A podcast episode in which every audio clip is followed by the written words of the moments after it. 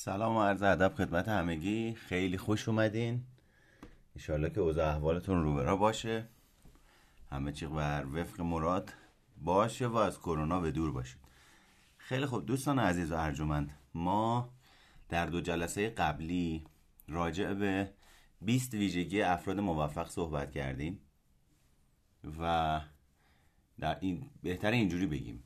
توی جلسه اول راجع به ویژگی های ثابت افراد بازنده صحبت کردیم و بخش اولش. بخش دوم جلسه اول راجع به ده ویژگی افراد برنده صحبت کردیم و توی جلسه دوم راجع به ده ویژگی بعدی صحبت کردیم. یعنی تا الان 20 ویژگی از ویژگی های افراد موفق و برنده رو توصیف کردیم تشریح کردیم و ویژگی های ثابت افراد بازنده رو هم در ابتدای قبل از این 20 ویژگی گفتیم. اگر می‌خواید به این دو تا جلسه دسترسی داشته باشی توی کانال تلگرام پادکست سایکوپاد موجوده. می‌تونید از طریق اونها ازشون استفاده بکنید. اما در این جلسه به 14 الا 15 ویژگی نهایی می‌رسیم. آیا این 35 ویژگی دیگه هر کسی اینا رو داشته باشه موفقه؟ آیا محدود به همین 35 ویژگیه؟ قطعا نه. قطعا یه همچین چیزی وجود نداره. اینها در واقع حاصل مطالعات افراد مختلف در کتاب ها در مقاله ها و مطالب علمیه که حالا ما هم اومدیم همینجوری بهش چند تا نکته اضافه کردیم. پس در نتیجه محدود به این 35 تا مورد نیست. هر کسی اینا رو داشته باشه رعایت بکنه لزوما فرد موفقی نیست. به خاطر اینکه ما می‌تونیم ادای این ویژگی ها رو در بیاریم و اینجور ماجراها. من از اینی که الان کسی رو بیارم روی استیج پرهیز می‌کنم به خاطر اینکه در حال ضبط کردن صدای خودم هستم و می‌دونیم که در کلاب هاوس رکورد کردن صدا یا باید در, در title نوشته بشه یا تمام افراد باید ازش خبر داشته باشن. از همین رو تا زمانی که من این 15 ویژگی, ویژگی اخیر رو خدمت شما عرض نکنم کسی رو روی stage بالا نمیارم. دستتون رو بالا نگه دارید لطفا. بعد از اینکه صحبت من تموم شد با کمال میل تشریف میارید روی استیج. خیلی خب بریم سراغ ویژگی 21 ما آخرین ویژگی که راجع صحبت کردیم وقت شناس بودن فرد برنده بود. اما ویژگی 21 فرد برنده ارزش و شعن دیگران رو حفظ و رعایت می‌کنه.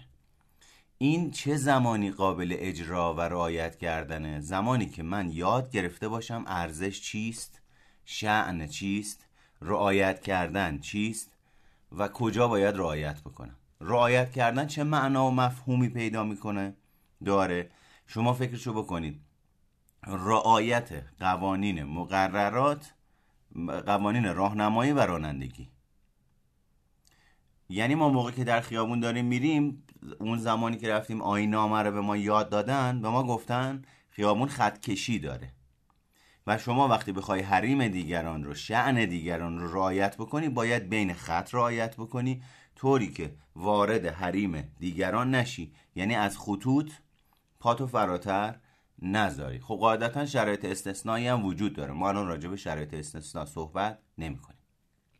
در نتیجه فرد برنده وقتی ارزش شعن و شعن دیگران رو رعایت و حفظ می‌کنه یعنی حد و حدود و محدوده های شخصی خصوصی اجتماعی و بین فردی رو یاد گرفته. فواصل اجتماعی رو می‌شناسه. تفاوت بین حریم شخصی و حریم خصوصی رو می‌دونه. در نتیجه وقتی از درون خودش اینها رو می‌شناسه برای خودش ارزش قائله. برای شعن و منش خودش ارزش قائله.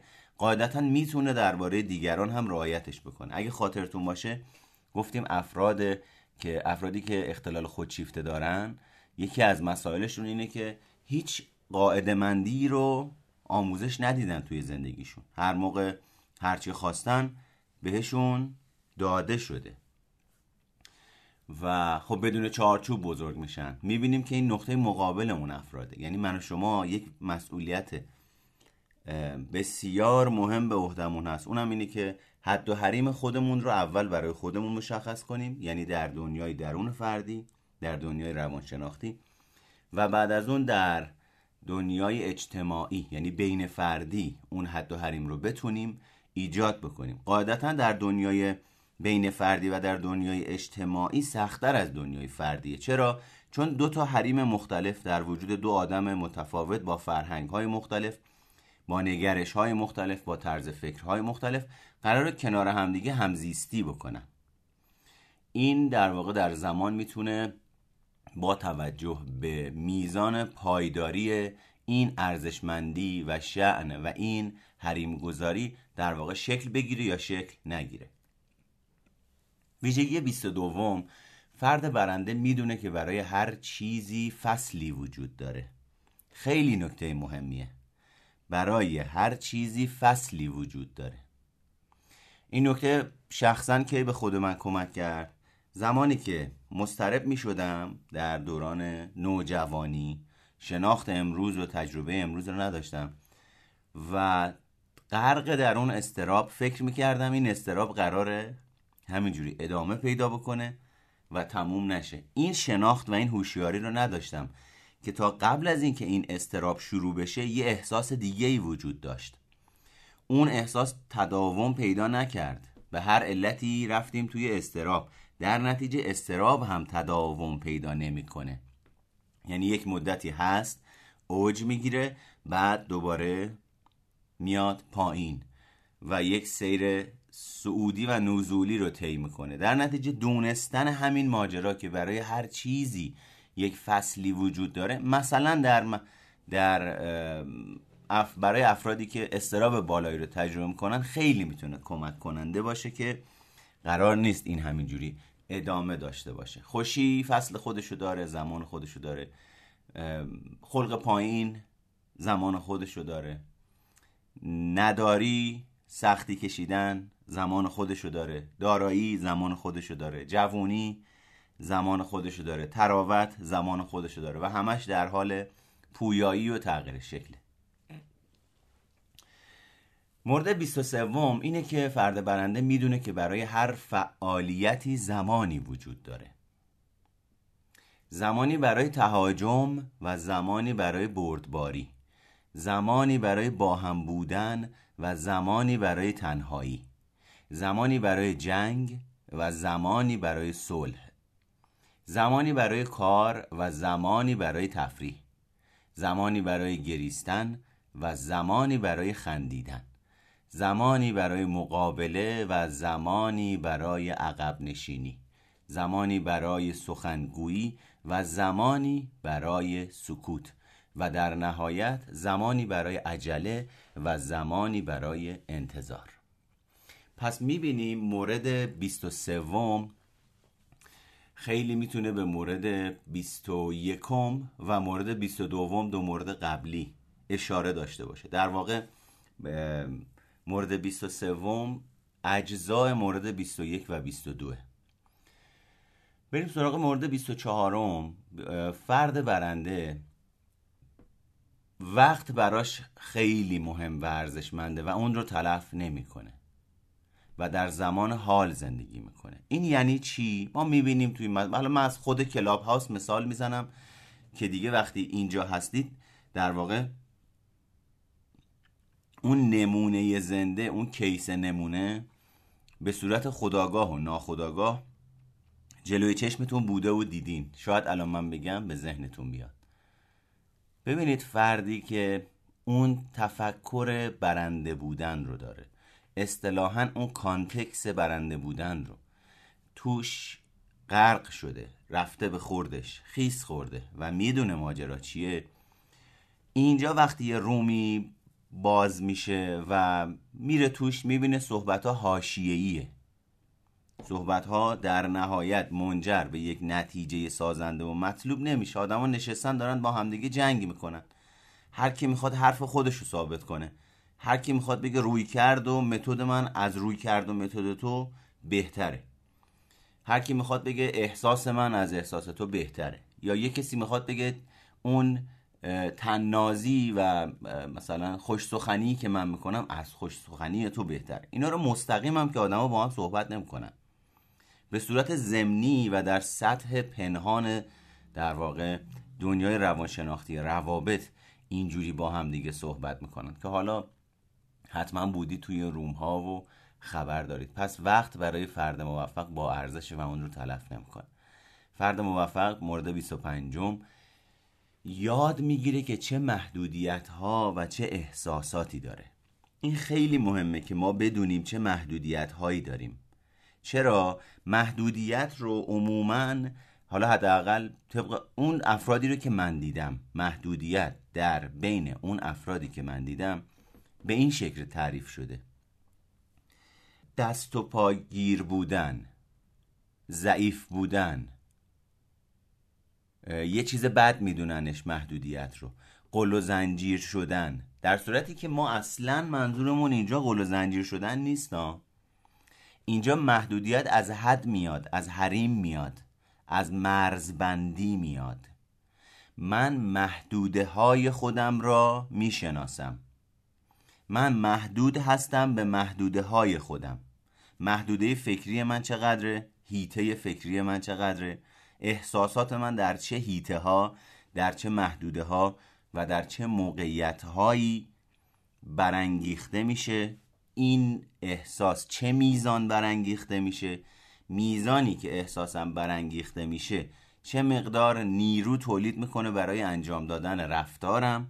رفتاری که دارم از خودم نشون میدم رفتار تهاجمیه رفتار ایستاییه یا رفتار اجتنابیه که قاعدتا تمام این سه رفتار متأثر از میزان و حدت و شدت هیجانیه که دارم تجربه می‌کنم که اینا همش برمیگرده به اون محدودهه. پس در نتیجه وقتی داریم میگیم فرد موفق یاد می‌گیره که چه محدودیت ها و چه احساساتی داره اصلا راجع به اینه که چه کارهایی نمی‌تونه انجام بده. به تنهایی راجع به اونا صحبت نمی کنیم اون یه بخش کوچیکی از این ماجراست. یعنی اون فرد محدودیت های خودش رو می‌شناسه. گفتیم فرد خودشیفته حد و حریم و محدوده نمی‌شناسد. اینجا می‌بینیم کاملا یک فردی که داره به سمت برنده بودن و خودشکوفایی حرکت می‌کنه برخلاف یک فرد خودشیفته که از محدوده و قوانین و قاعده و چارچوب گریزانه اتفاقا فردی که موفقه میره سراغ چارچوب ها و محدوده ها به خاطر اینه که بخش عمده ای از موفقیت و برنده بودن رعایت کردن بیچون و چرای محدوده هاست. رعایت کردن بیچون و چرای چارچوب هاست. چون با رعایت کردن این چارچوب هاست که ما به موفقیت می‌رسیم. مثال یه کشاورزی که یه محصولی رو میکاره باید یه محدوده های رو رعایت بکنه یه قواعدی رو رعایت بکنه. باید سر نظم سر محدوده های مشخص سر زمان های مشخص سر پریود های مشخص به این اینا رو آبیاری بکنه کود بده. بعد آفتکش بزنه به اینا اگه این محدوده ها رو رعایت نکنه که به محصولی که می‌خواد نمی‌رسه. اما یک فرد خودشیفته اینها رو محدودیت و دست و پا گیر بودن ادراک می‌کنه. اصلا مصیبتش هم همینه دیگه. مورد 26 هم فرد موفق تضادهای درونیش اون رو از حرکت باز نمیدارن. این یعنی چی؟ همین اول یه پیام داره برای من و شما. فرد موفق هیچ فرقی از نظر دنیای روانشناختی با من و شما نداره. میترسه خشمگین میشه خوشحال میشه غمگین میشه افسردگی می‌گیره مضطرب میشه وقتی فردا می‌خواد بره توی جلسه ای حرف بزنه. وقتی قرار بری یه جای ارزیابی بشه توسط یه سری از افراد دیگه او هم مضطرب میشه. اما ماجرا چیه؟ ماجرا اینه که با وجود تضادهای درونی با وجود تفاوتهای درونی با وجود احساسهای متفاوت و متناقضی که ممکنه نسبت به موضوعات متفاوت درونی و یا بیرونی درونش تجربه بکنه وای نمیسه. وای نمیسه یعنی مختل نمیشه. نه اینی که با زور جبر با وجود ترس میگه حالا چون فلانجا من یه همچین چیزی رو شنیدم باید راه برم. این اصلا اینجوری نیست مختل نمیشه. چرا مختل نمیشه؟ به خاطر اینکه محدوده هاشو می‌شناسه به خاطر اینکه شناخت خوبی نسبت به خودش کسب کرده به خاطر اینکه از این شناخت خوب در زندگیش استفاده می‌کنه و تجربه های زیستی متفاوتی رو تجربه می‌کنه و این یعنی مغزش خاطرات جدیدی رو ذخیره می‌کنه و پردازش می‌کنه. و اینجوریه که یاد می‌گیره زمانی که ترسش فعال میشه سیستم شناخت مغزش کمتر تحت تاثیر ترس مختل میشه. در نتیجه در لحظه ارتباط واقع بینانه تری با واقعیت داره. و اگه الان ساعت یک و ربع تاریخ مثلا 24 یا 25 تیر ماهه تو همین تاریخ داره زندگی می‌کنه. این لحظه رو ادراک می‌کنه این لحظه رو پردازش می‌کنه. اما کسی که این شناخت رو به دست نیاورده محدوده هاش مشخص نیست. مثل یه درختیه که فقط همینجوری تو جنگل رشد کرده. هیچ چارچوبی نداشته که این درخت رو به سمت مثلا مستقیم بودن کج نشه یا آفت نخوره. نبوده اصلا از اینجور چیزا. رسیدگی لازم رو نداشته که سالم و به بالندگی برسه. خیلی خوب. اما مورد 27 م فرد موفق می‌دونه چه وقتی عصبانیه و می‌تونه وقتی دیگران عصبانی هستن به اونها گوش بده. ما امروز می‌دونیم یکی از معضلات بزرگ خودمون. حداقل تا اونجایی که من می‌بینم توی ترافیک و صف نونوایی و خرید زندگی و هر جایی سر کلاس و اتاق مشاوره و اینجور جاها و تمام جاهایی که به عنوان یک فرد در عموم جامعه قرار می‌گیریم من یکی از چیزهایی که می‌بینم اینه که یک خشم عجیب و غریب پنهانی در وجود اکثر جامعه ما هست که حالا تو ترافیک به شکل ناسازگاری نادیده انگاشتن قوانین دیده میشه. اگه یه نفر راهنما می‌زنه کسی بهش راه نمیده.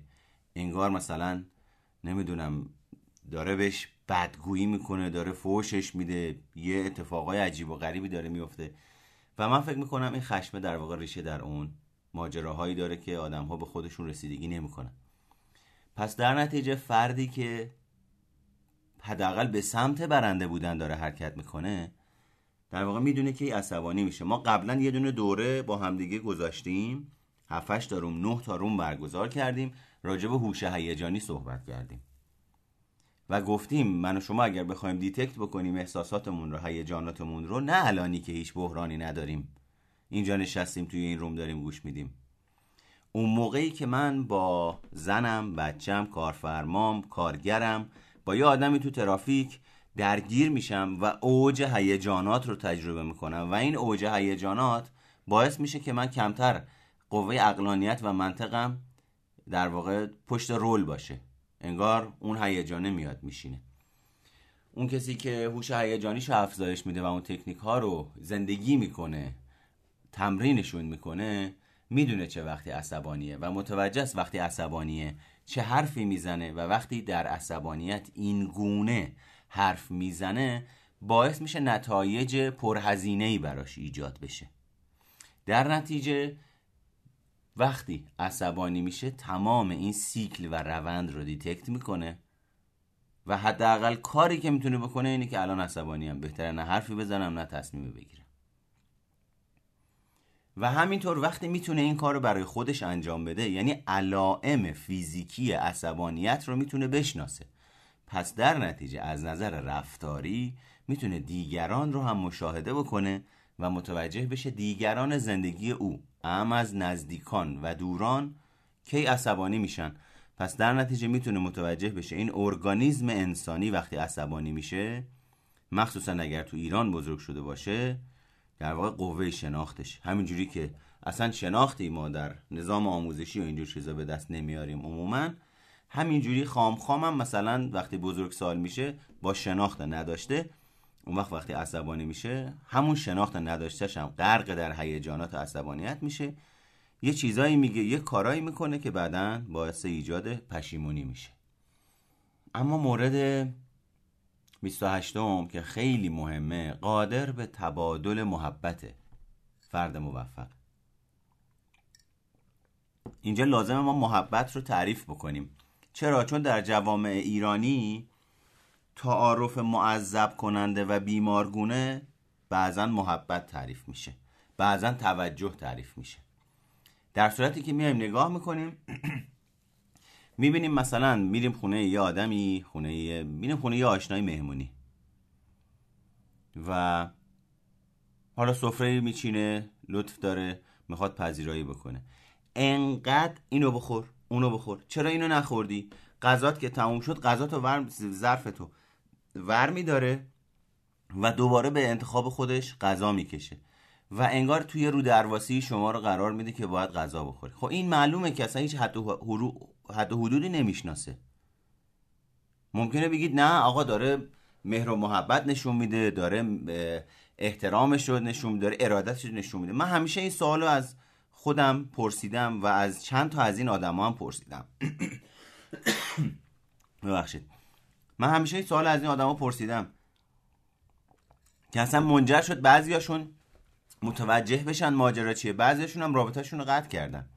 اونم اینه. از اون آدم می‌پرسم میگم داری احترام می‌ذاری؟ میگه بله. میگم این چه جور احترامیه که وقتی من میگم دیگه نمی‌خوام چیزی بخورم نادیدش می‌گیری؟ ظرف غذای منو پر می‌کنی. من نادیده گرفته شدن توسط شما رو دیتکت بکنم؟ یا اینکه اصلا کامل ظرف منو پر می‌کنی و جلوی من غذا می‌ذاری. و بعدش هم اسمشو می‌ذاری توجه. بعدش هم اسمشو می‌ذاری محبت. بعد که با حالا اون کسایی که رابطمون کات شد هیچ این دوستانی که با هم دیگه نشستیم صحبت کردیم در نهایت متوجه شدیم یه طرحواره تو وجودش هست به اسم نقص و شرم. و مشروط شرطی کاری که داره می‌کنه. کسی که میاد سر سفره من میشینه اگر با ولع غذا نخوره یعنی غذای من خوب نیست پس من ناقصم. پس من به درد نخورم. بعد اون وقت نگاه می‌کنیم می‌بینیم تمام رفتارهاش به اسم مهر و محبت و توجه و مهمانداری و چه می‌دونم رعایت اینجور چیزا معطوف بر اینی که یه کاری کنه شما غذا زیاد بخوری که خودش با اون احساس شرم و نقص مواجه نشه. خب این که نهایت خودخواهی و نادانیه. حالا فردی که موفقه قادر به تبادل محبت واقعی و اصیله. از جایگاه اینی که خودش یه حال بدی رو تجربه می‌کنه به شما یه چیزی رو بچپونه تو حلقتون پرهیز می‌کنه حداقل. حداقل تو مثالی که الان من دارم میگم. حالا به عناوین مختلف به روش های مختلف در حوزه ها و هیته های مختلف این اتفاق داره میفته به اسم محبت به اسم توجه آدما دارن در واقع از مواجه شدن با یه سری از چیزها در وجود خودشون احتمالا تفره میرن. حالا توجه داشته باشیم همه رو جمع نمیبندیم هر کسی دیگه از این بعد سر سفره تعارف کرد نقص و شرم داره پس داره خودخواهی می‌کنه این این خودش یه خطای شناختیه که باید ازش پرهیز کنیم. مورد 29 فرد موفق می‌تونه نقشه های زندگیش رو به صورتی منعطف برنامه ریزی کنه و بسته به شرایط تغییر توشون ایجاد بکنه. یعنی اینجوری نیست. من دیگه یک ماه پیش تصمیم گرفتم مثلا ساعتی شیش روزی 6 ساعت درس بخونم. خب خیلی خب الان دیگه داره شهید میشه داره له میشه زیر بار زندگی و درآمد و زن و بچه و همه اینجور ماجراها قبض برق و آب و سر کار ولی 6 ساعت هم باید درس بخونم. خب این که میشه مثلا یه آدم سختگیر کمالگرا. در صورتی که اینجا ما می‌بینیم یک فرد برنده برنامهش رو مناسب با زندگیش به صورت منعطف تغییر میده طوری که هسته اصلی برنامهش از بین نمیره.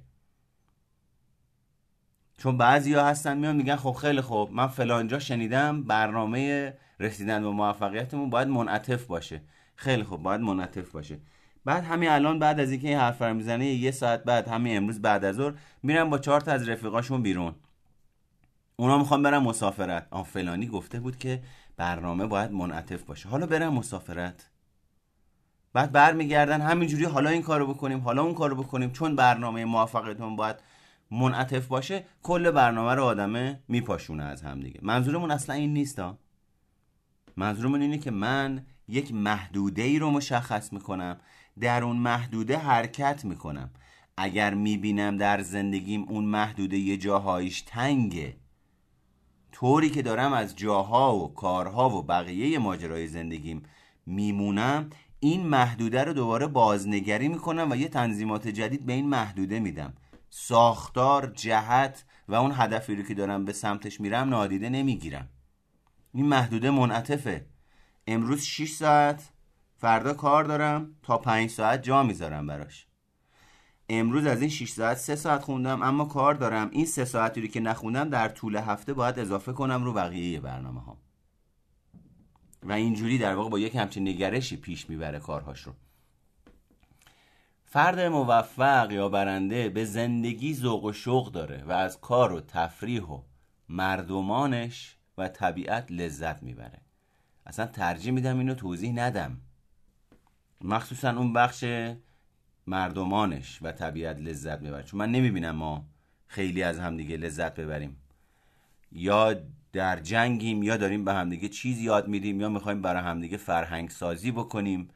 یا هزار تا داستان دیگه که خیلی هم یا اگه داریم تفریح می‌کنیم بعدا یه کسی بر می‌خوره بهش یه داستانی از توش در میاد که اصلا آدم به غلط کردن میفته که اصلا بابا دفعه بعد بهتره نریم یه همچین جایی.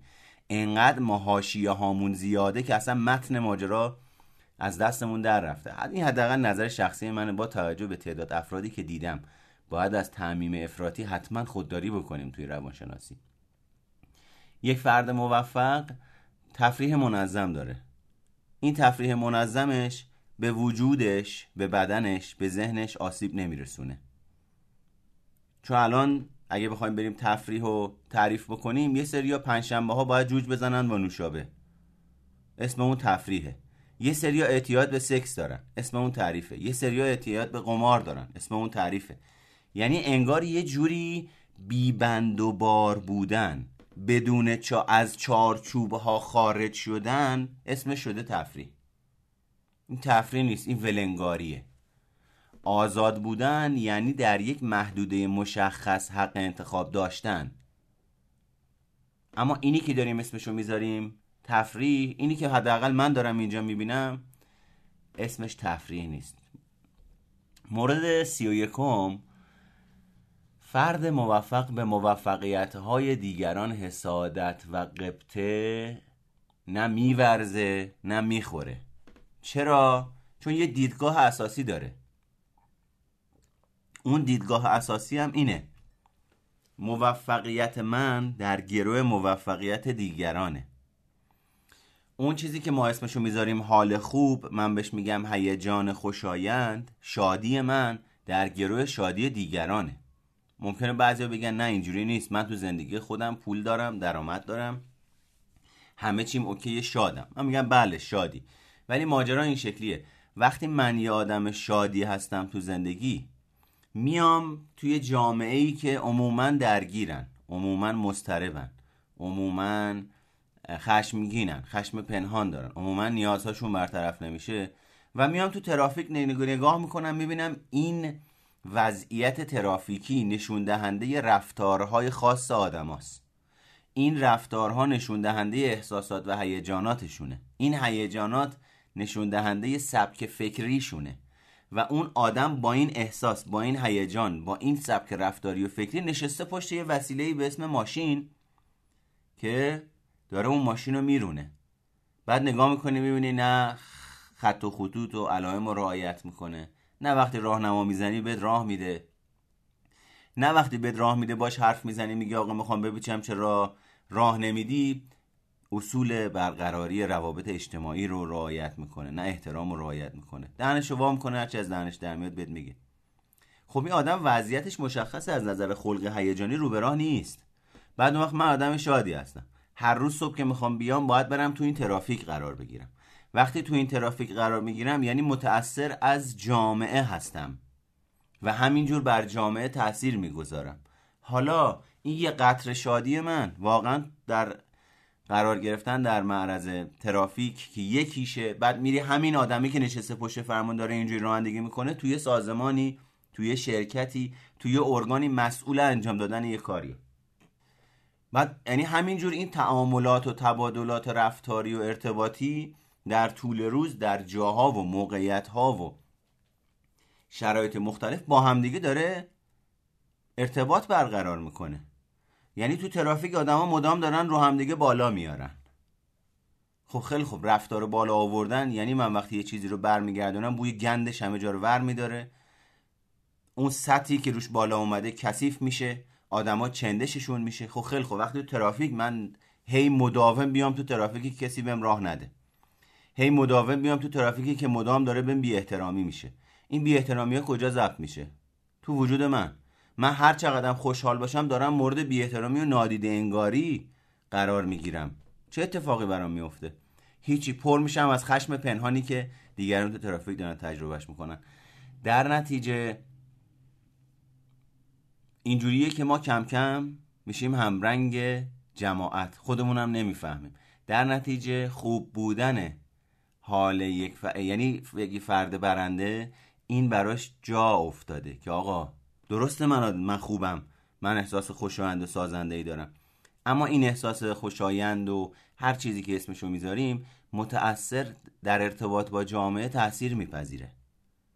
اگه جامعه وضعیتی داشته باشن از نظر روانی که امنیت روانی داشته باشن امنیت مالی داشته باشن امنیت عاطفی داشته باشن امنیت جانی داشته باشن باعث میشه اون ذهنشون به جا کار کنه.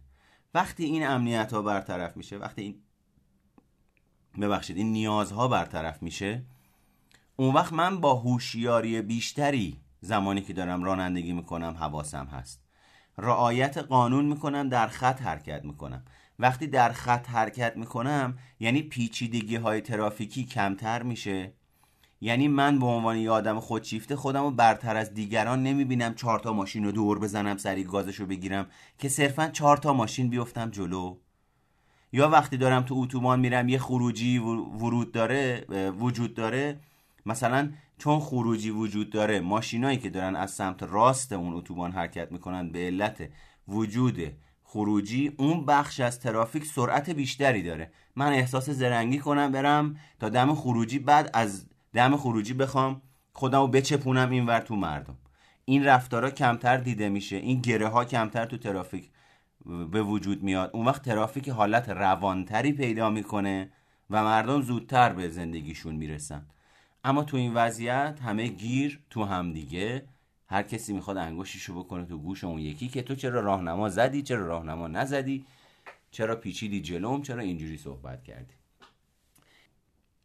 آها این این نکته خیلی مهمه در افراد برنده. یک فرد برنده می‌تونه در تجربه لذتهاش وقفه ایجاد کنه. یعنی چی؟ یک فرد برنده می‌تونه لذتهای کوچیک آنی رو به تعویق بندازه و جاش سختی های کوچیک آنی رو جایگزین کنه تا در بلند مدت به لذت های بلند مدت برسه و سختی هاش کوتاه بشه. یعنی چی؟ یعنی من ترجیح میدم سختی نداری رو برای کوتاه مدت بکشم. مثلا برم فلان کورس دانشگاهی رو بگذرونم فلان کورس خارج از دانشگاه رو در رابطه با رشته‌ای که دارم می‌خونم بگذرونم سختی بکشم نداری بکشم. همه این کارا رو انجام بدم تا مثلا به این مدرک تحصیلی برسم که یه جایگاه و موقعیت اجتماعی به دست بیارم. این یعنی من سختی کوتاه مدت رو به جون خریدم اما در بلند مدت به واسطه اون جایگاه اجتماعی توجه های تخصصی تری رو دریافت می‌کنم در جایگاه های بهتری قرار می‌گیرم و حق انتخاب بیشتری دارم. حالا باید اینم توجه بکنیم ها. هر کسی رفت دانشگاه درس خوند یه جایگاهی به دست آورد لزوما اون خلوص کاری و اون کیفیت نهایی رو نمی‌تونه بده. خب می‌دونیم امروز دیگه وضعیت آموزش و تو زمین های مختلف به چه صورت آدما دارن فارغ و تحصیل میشن مخصوصا از زمانی که کرونا اومد. اما ماجرا این شکلیه که اصالت این حرف این شکلیه.